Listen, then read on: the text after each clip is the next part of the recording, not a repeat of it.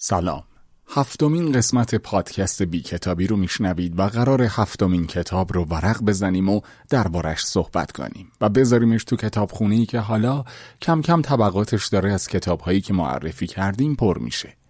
ما تو تیم بی کتابی سعی می‌کنیم که با همفکری و تبادل نظر کتابایی رو انتخاب کنیم که هم از نظر محتوا و هم محبوبیت طیف زیادی از کتابهای موجود تو بازار رو پوشش بده و همونقدر که ممکنه کلی اخبار راجع به کتابی تو فضای حقیقی و مجازی وجود داشته باشه به سراغ کتابهایی هم بریم که شاید کمتر بهش توجه شده باشه و کمتر ازش صحبت شده باشه.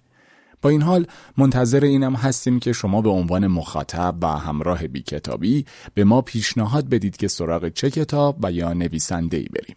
همونطور که منتظریم شما هم امتیازتون رو به کتاب معرفی و نقد شده بدید تا شاید نظر شما باعث بشه طبقه اون کتاب تو کتابخونه بی کتابی تغییر پیدا کنه. تو این چند قسمتی که تولید کردیم نویسنده و معلف کتاب های معرفی شده خارجی بودن و اون کتاب تو ایران ترجمه شده بود. اما این قسمت اختصاص داره به کتابی که نویسندش ایرانیه یعنی تکه هایی از یک پل منسجم نوشته پونه مقیمی.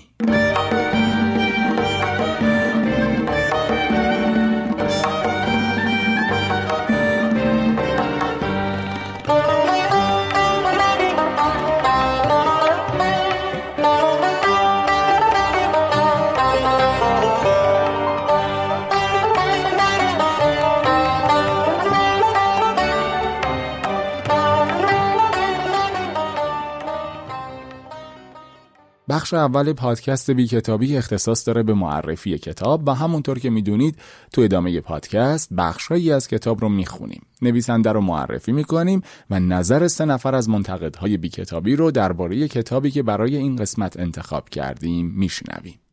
کتاب تکه از یک کل منسجم با این جمله شروع میشه. شاید زندگی پیدا کردن بخشهایی از خودمان در تکه تکه هایی از یک کل منسجم است. پیدا کردنی که به اندازه یک عمر طول می کشد. کتاب از نه فصل تشکیل شده و از کنار هم قرار گرفتن یادداشت‌های کوتاه شکل گرفته. یادداشت‌هایی که خیلی از اونها قبل از انتشار کتاب به مرور تو شبکه های اجتماعی منتشر شدن و بالاخره هم در لباس یک کتاب 360 صفحه‌ای روانه بازار شدن.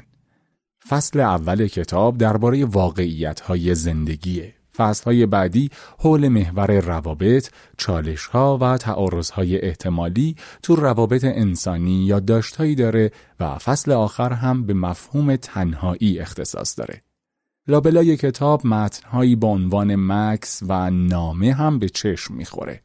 این قسمت های ویژه کارکردشون اینه که خواننده رو به سکوت و تفکر دعوت می‌کنن. تفکر درباره خودش و مسیری که تا امروز تو زندگیش طی کرده. خواننده می‌تونه با نامه ها به درونش سفر کنه و با مکس ها یک کمی تو جاده خوندن توقف و به جریان زندگی اطرافش توجه کنه. صاحب نظری این کتاب رو هم نوایی ارکستر متنهای کوتاه خطاب کرده. متنهای مستقلی که کنار هم نشستن و هر کدوم تو اجرای موسیقی کتاب نقش خودشون رو بازی می‌کنن. هدف اجرای این ارکستر هم رسیدن به خودشناسیه. این خودشناسی قراره از طریق شناخت و بررسی رابطه هایی که هر شخص تو زندگیش تجربه می‌کنه و اتفاقهایی که براش میافته رقم بخوره. پونه مقیمی کتاب تکه از یک کل منسجم رو ترکیب و تلفیقی از پیدا شدن نویسنده و علم روانکاوی می‌دونه و تو پیشگفتار کتابش می نویسه این کتاب برای افرادی نوشته شده که می‌خوان با تعمق بیشتری به دنیای درونیشون نزدیک بشن و با بخشهایی از دنیای ناشناخته روانشون آشنا بشن. حتما برای واکاوی دقیق به کمک یک متخصص احتیاجه و این کتاب حکم درمان رو نداره و مطالب اون با زبان ساده همراه با پایه های علم روانکاوی نوشته شده. مقیمی تو این کتاب به بخش های مشترک انسانی تاکید می‌کنه یکی از چیزهایی که همدلی رو معنا می‌کنه توان درک زخمهای بقیه است و وجود نیروی بالقوه‌ای که درون هر فرد وجود داره و این زخمها رو به نیروهای تخریبگر تبدیل می‌کنه.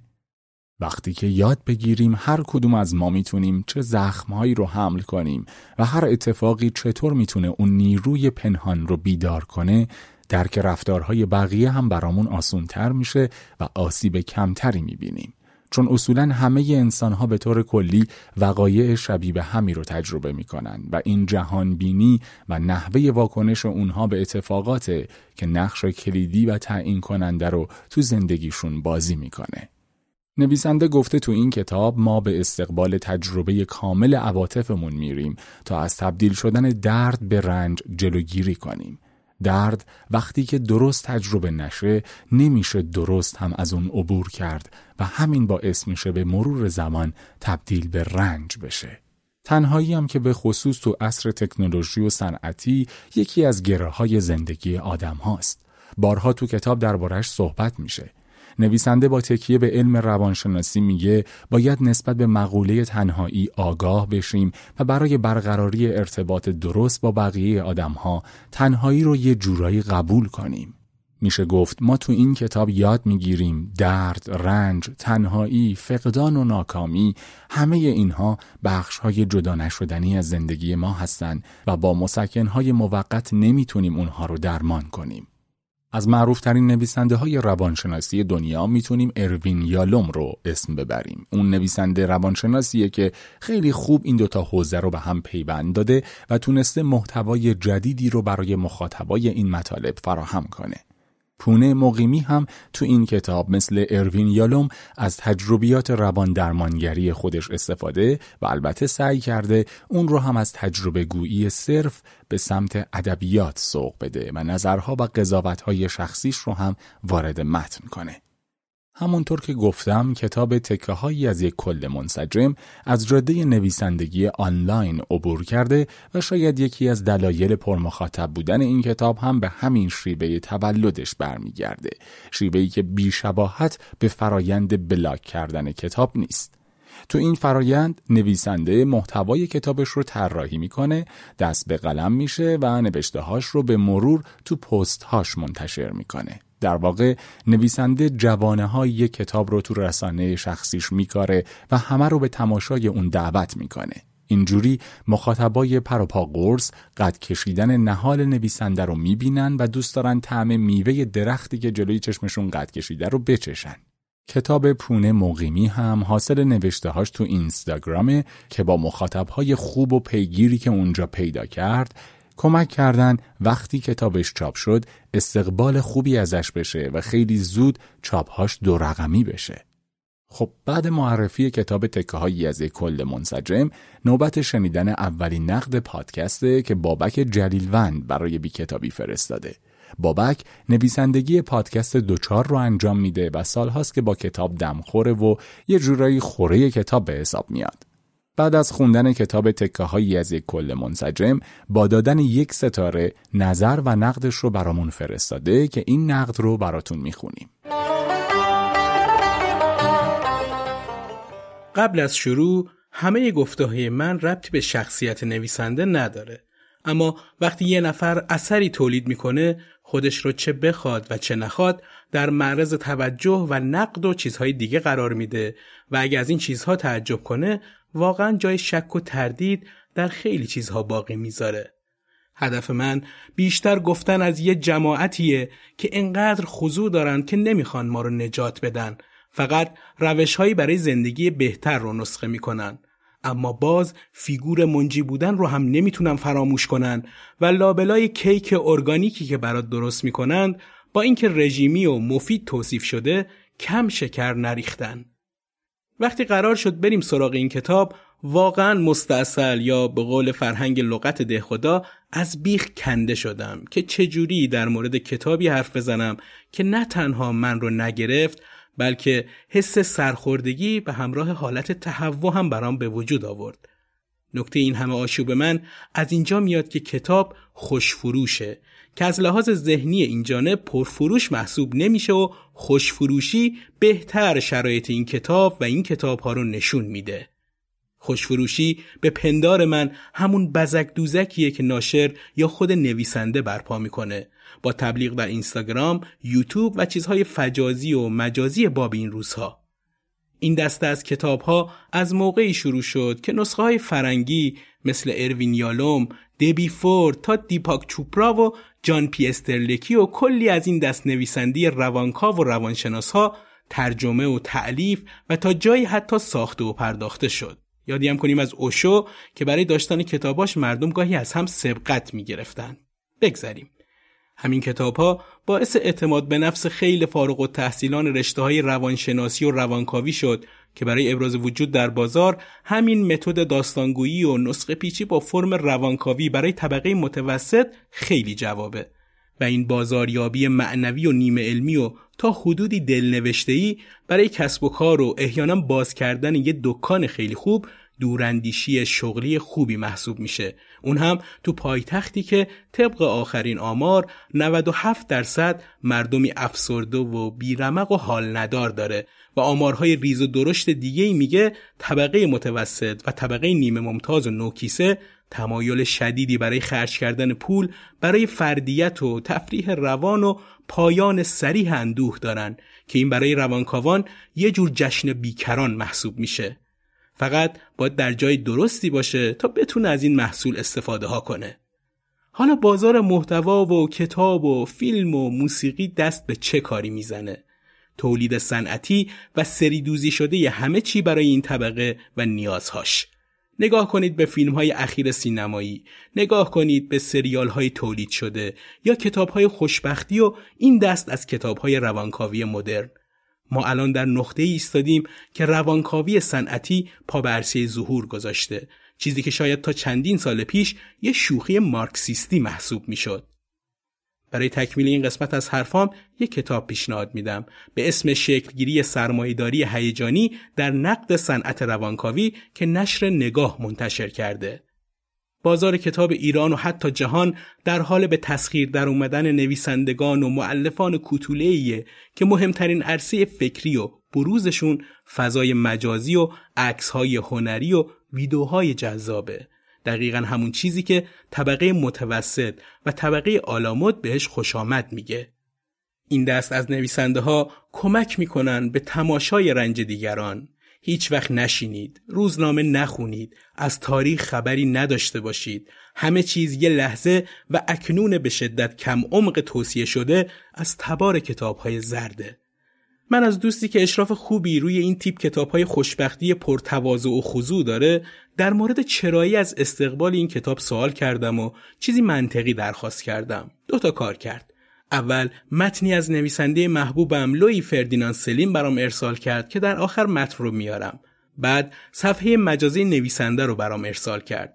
چیزی که متوجه شدم اینه که معلف خوب نبز دنبال کننده هاش رو داشته که همون کپشن نویسی ها رو تبدیل به کتابی خوشفروش کرده با عکس های خیره به بیرون از پنجره و استایل خسته در چمنزار به شکل راکستارها. با متن فردیناند سلین این نقدم رو پایان میدم. این روانشناس ها به بهانه مداوای بهتر هزیان می‌گویند. بعدها به پای مریض هاشان خودشان هم بالاخانهشان را اجاره دادند. لابد برای اینکه با مریض هاشان به هماهنگی کامل برسند. با گوش دادن به حرفهاشان مخم سود می‌کشد. این عزیز کرده های روان درمانی مدرن که همشان یک مشت مریض و منحرف و حقباز دوست هستند. و تمام سعی خودشان را می کنند به زور تحلیل های ماورا آگاهانی ما را به منجلاب بکشند. یک راست به اعماق منجلاب. دیوانه ها روز شب با بالاخانهشان ور می روند. این پدر سوخته ها حتی شبها وسط خوابشان هم دست از این زنای ذهنی بر نمی دارند. خلاصه کلام این است توی ذهن راه باز کنند فرو بروند و ده بکوب. شروعش از سال 1900 بود. تاریخش از اینجا شروع می شود بعد از این دوره کلا دنیا و خصوصا روانشناسی دیوانوار مسابقه گذاشتند تا ببینند چه کسی می‌تواند منحرفتر، هرزتر، ابتکاریتر و محوعتر و به قول معروف خلاقتر از بغل دستیش باشد.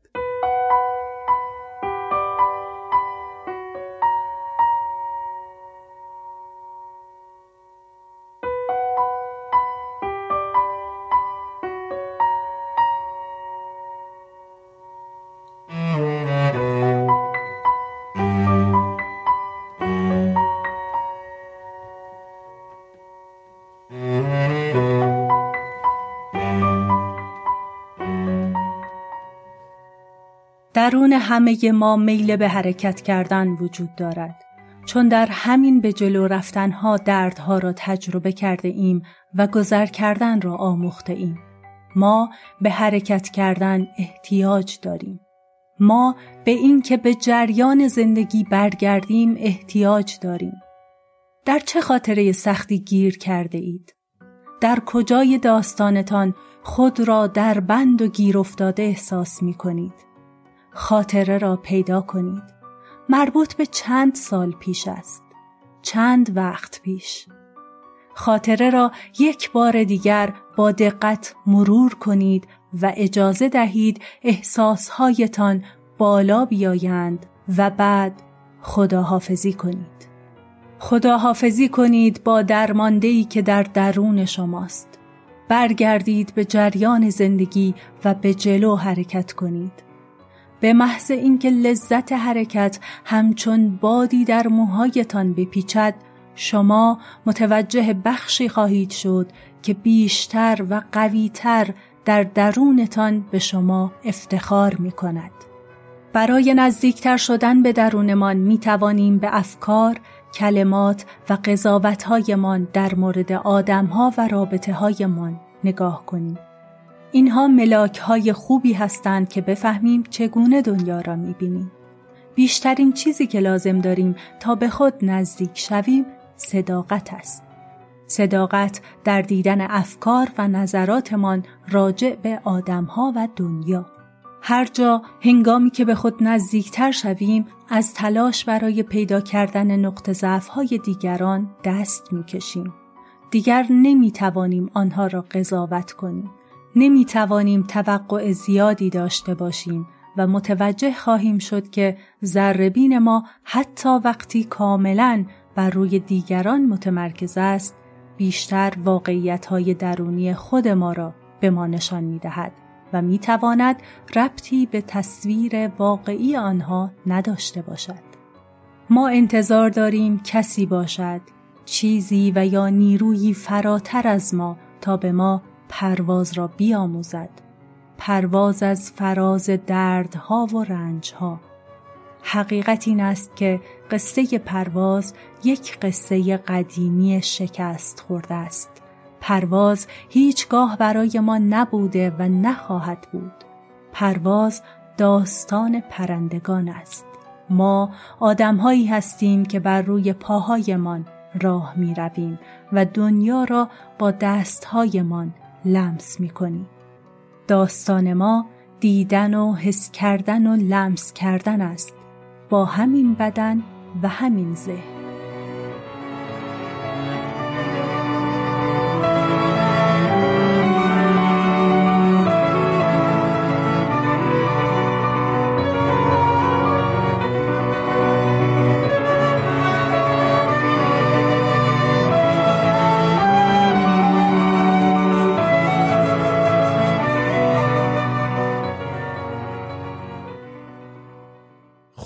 نقد بابک و هایلایت اول کتاب رو شنیدیم و حالا نوبتش رو که نویسنده این اثر رو براتون معرفی کنیم.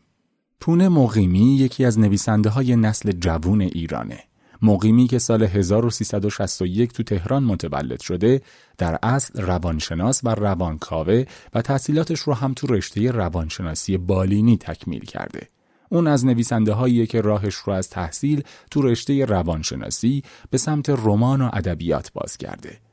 مقیمی همینطور مدرک رواندرمانی روایت درمانی از دانشگاه اوترخت و مدرک تشخیص و درمان مشکلات پس از سانحه از هلند رو اخذ کرده.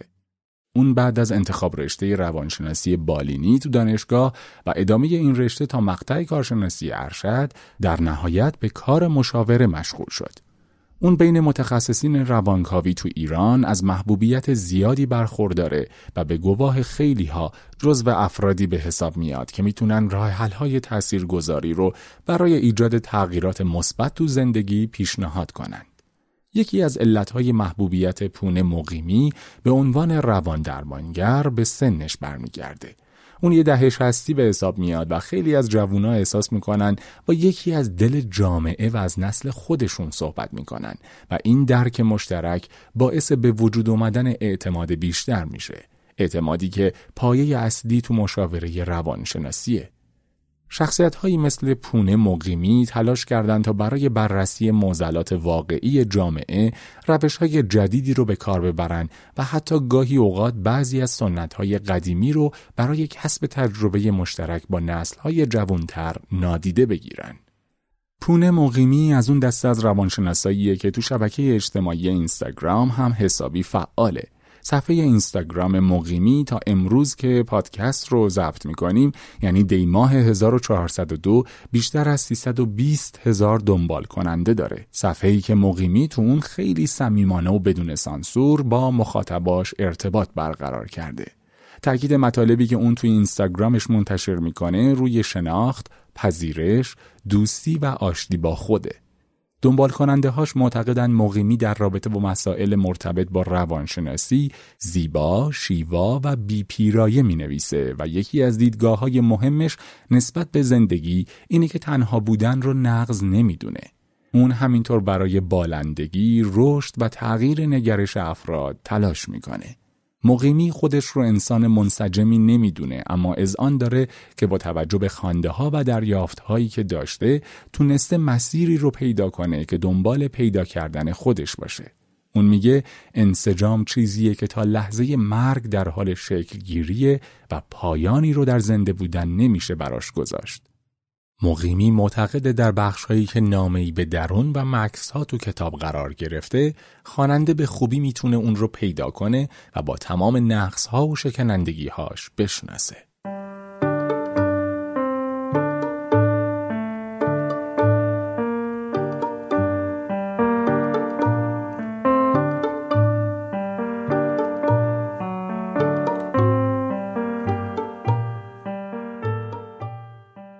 از دست دادن فرصتها جزئی از جریان زندگی است. نمی‌توان با این موضوع مبارزه کرد. حسرت خوردن تنها واقعیت را از ما دور می کند. اما ما آن درد را باید درکش کنیم و اجازه دهیم از بدنمان عبور کند. ما به زندگیمان برسیم تا آن فرصت هم کارش تمام شود و برود برود و جزئی از گذشته شود که قرار نیست مدام با حسرتی داغ شود. برای دست کشیدن و رها کردن موقعیت و یا شخصی باید اول از دست دادن را به نوعی تجربه کنیم. یعنی باید از دست دادن را حس کنیم و برای این حس کردن باید واقعیت های دنیا را آنگونه که هست ببینیم. مثلا برای به دست آوردن خانه بزرگتر باید بیشتر کار کنیم و آزادی و راحتی گذشته را از دست می دهیم. برای دیدن ازدواج فرزندانمان بودن آنها در خانه را از دست می دهیم. به هر حال برای هر به دست آوردنی نوعی از دست دادن وجود دارد. در حقیقت این است که برای به دست آوردن یک رابطه یا یک موقعیت دیگر باید رابطه قبلی و موقعیت قبلی خود را از دست بدهیم. ما می توانیم یا همچنان از دست دادنهایمان بچسبیم و هر روز بیشتر احساس درماندگی کنیم یا آنچه را مدتها قبل از دست دادیم رها کنیم و به استقبال تجربه های جدیدتر برویم.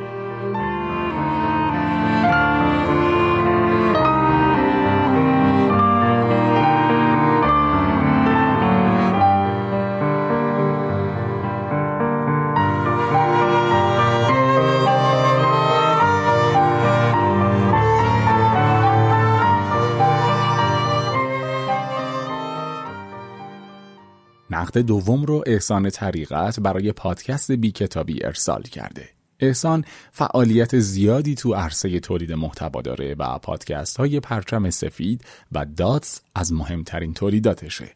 اون همینطور تو شبکه های اجتماعیش معرفی و نقد کتاب هم انجام میده.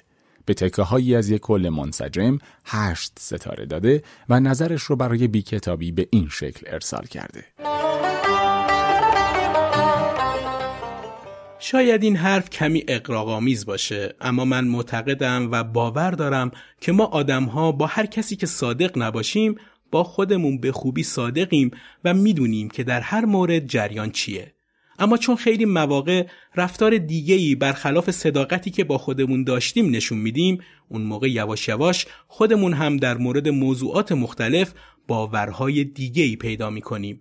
مثلا در رابطه با خودمون یا رابطمون با افراد دیگه. کتاب تکه از یک کل منسجم شاید تجلی چیزی باشه که ما از خودمون می‌دونیم ولی اون رو به خاطر گرد و غباری که زمانه روی روح ما نشونده فراموشش کرده باشیم. این کتاب انگار خودش یک کل از زندگی رو ترسیم کرده باشه. سعی می‌کنه که دیدی جزئی محور و شکسته به اجزای کوچکتر ترسیم کنه و در نهایت به نظرم سعی می‌کنه اون صداقتی که ما از خودمون دریغ کردیم رو جلوی نگاهمون بذاره اما با نگاهی روانشناسانه و عمیق که به نوعی پذیرشش هم برامون کار راحتتر و با اعتماد بیشتری میشه.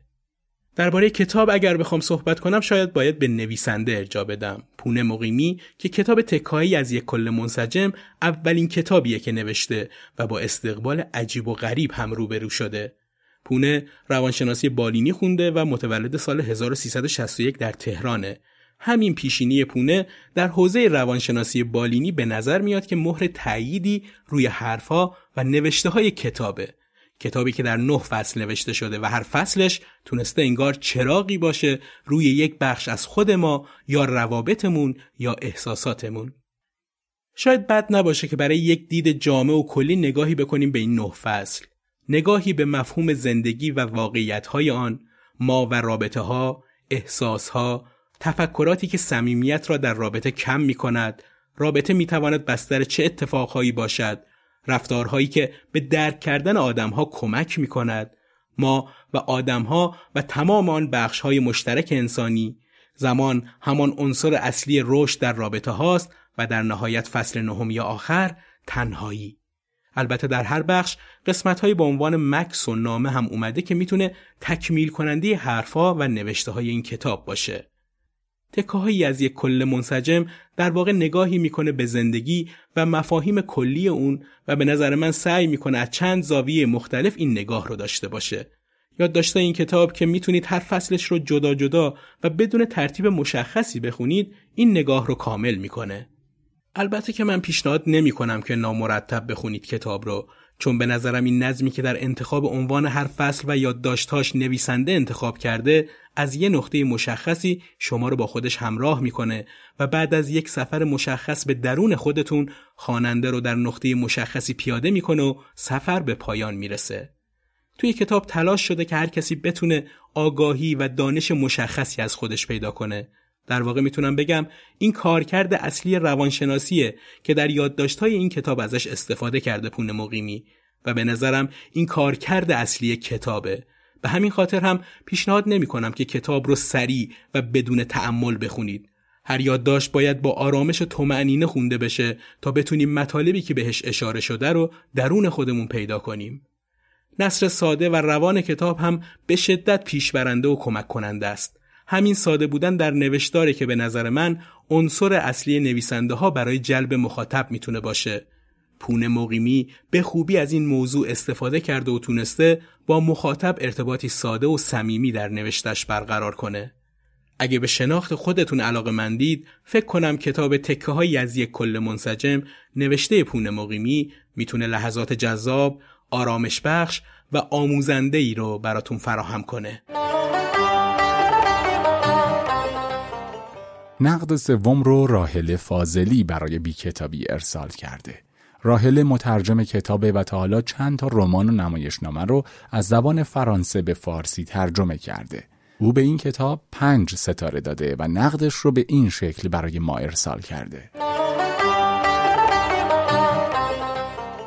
پست آخر صفحه اینستاگرام پونه مقیمی رو نگاه می‌کنم. دو خط نوشته و بیشتر از 300 تا کامنت براش گذاشتن. کامنت هایی که غالبا خانوم ها نوشتن و بی جواب موندن. میشه گفت همه بهش ارادت دارن و قربون صدقش رفتن. پونه انگار رفیقشون شده و محرم اسرارشون. عکسی هم که گذاشته به این حال و هوا می‌خوره.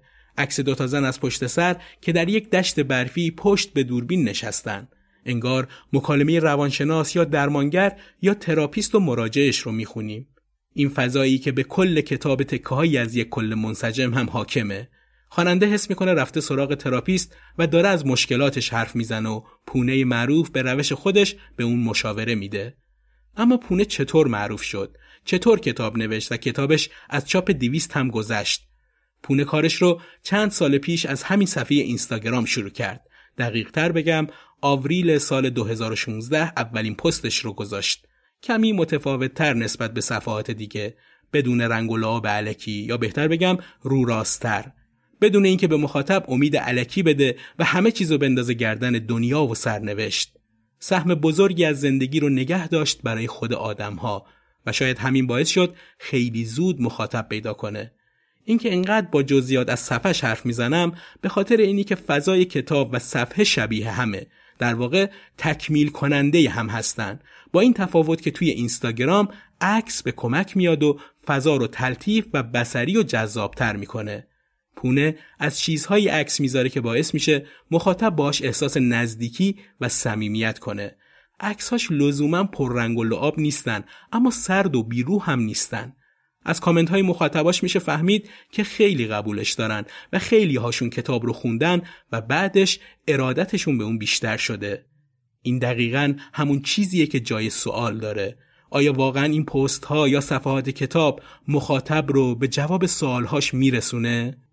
قبول دارم که نویسنده کتابش رو با زبانی صمیمی، روان و تا حدی جذاب نوشته اما مخاطب رمان نمی‌خونه که یه نفس تا آخر بره جلو و کتاب رو زمین نذاره.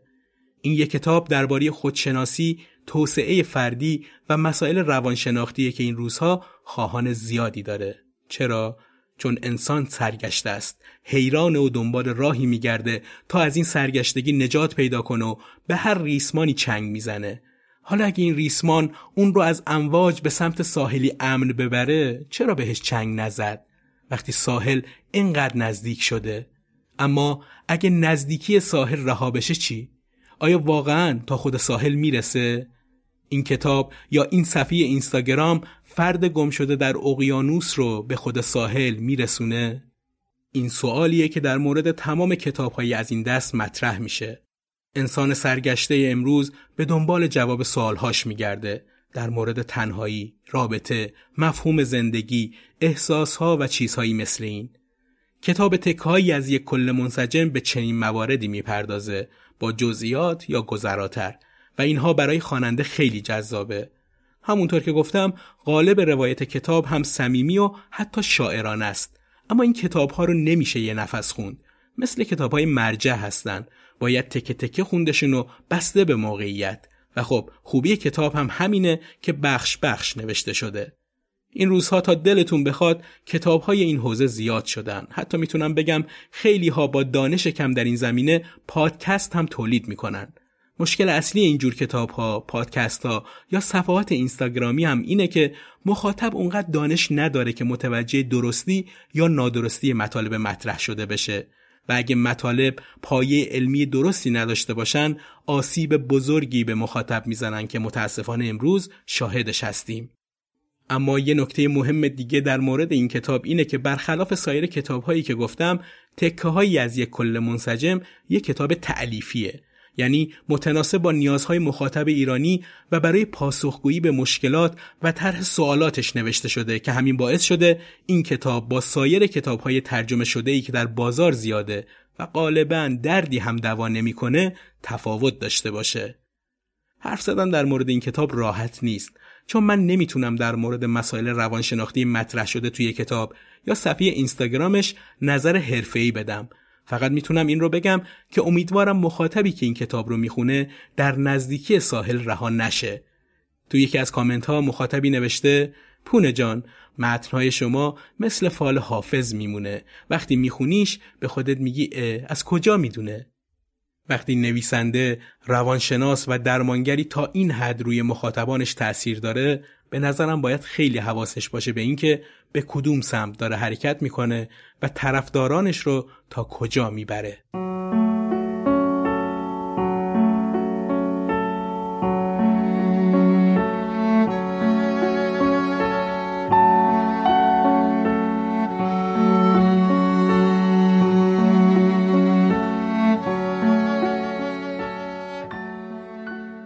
برای قبول اینکه باید با بعضی آدمها، موقعیتها و شرایط خداحافظی کنیم به زمان احتیاج داریم.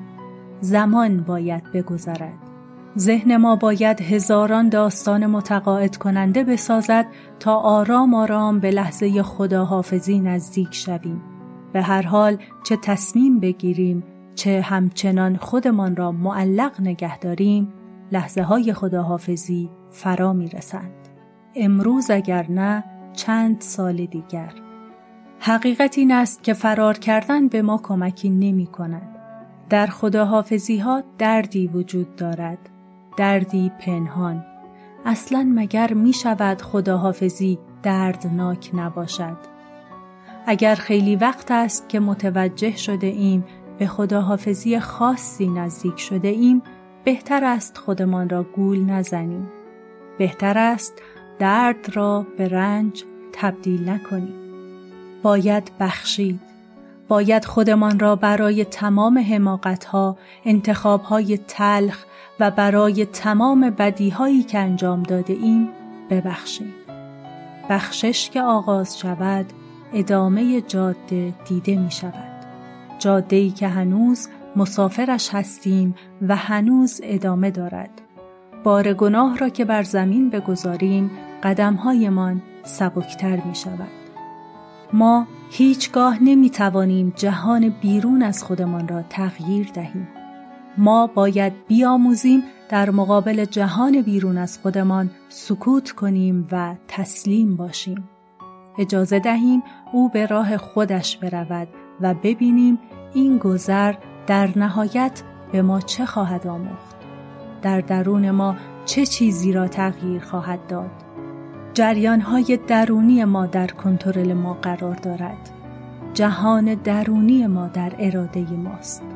تنها در مقابل این جهان است که هیچگاه احساس درماندگی نخواهیم کرد. جهان درونی ما بخشی از هویت ما است. بخشی از اراده ای است که شاید مدت ها است که آن را گم کرده ایم.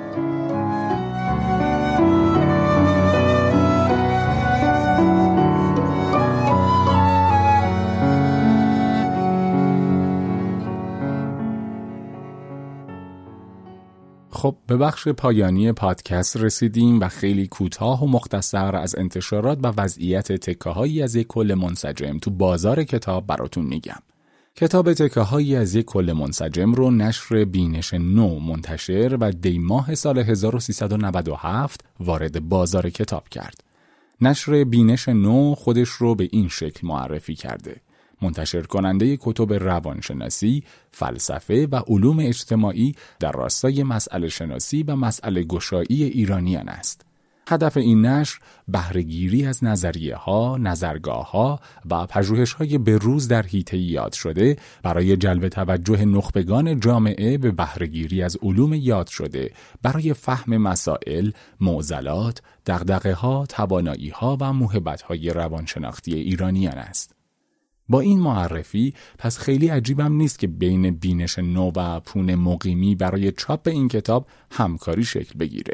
استقبال از این کتاب به حدی خوب بود که تا بهمن سال 1397 یعنی یک ماه بعد از چاپ اول کتاب به چاپ پنجم رسید. به سایت انتشارات که مراجعه کردیم جلوی عنوان کتاب عبارت چاپ 360 رو دیدیم که نشون میده هنوز تب استقبال از این کتاب فروکش نکرده و با توجه به ناموجود بودنش توی سایت احتمال اینکه خیلی زود این عدد بیشتر و بیشتر بشم هست. خب با توجه به نقد هایی که تو این قسمت شنیدیم تکه هایی از یک کل منسجم از بی کتابی پنج ستاره می‌گیره که در طبقات میانی کتاب خونمون قرار داره Música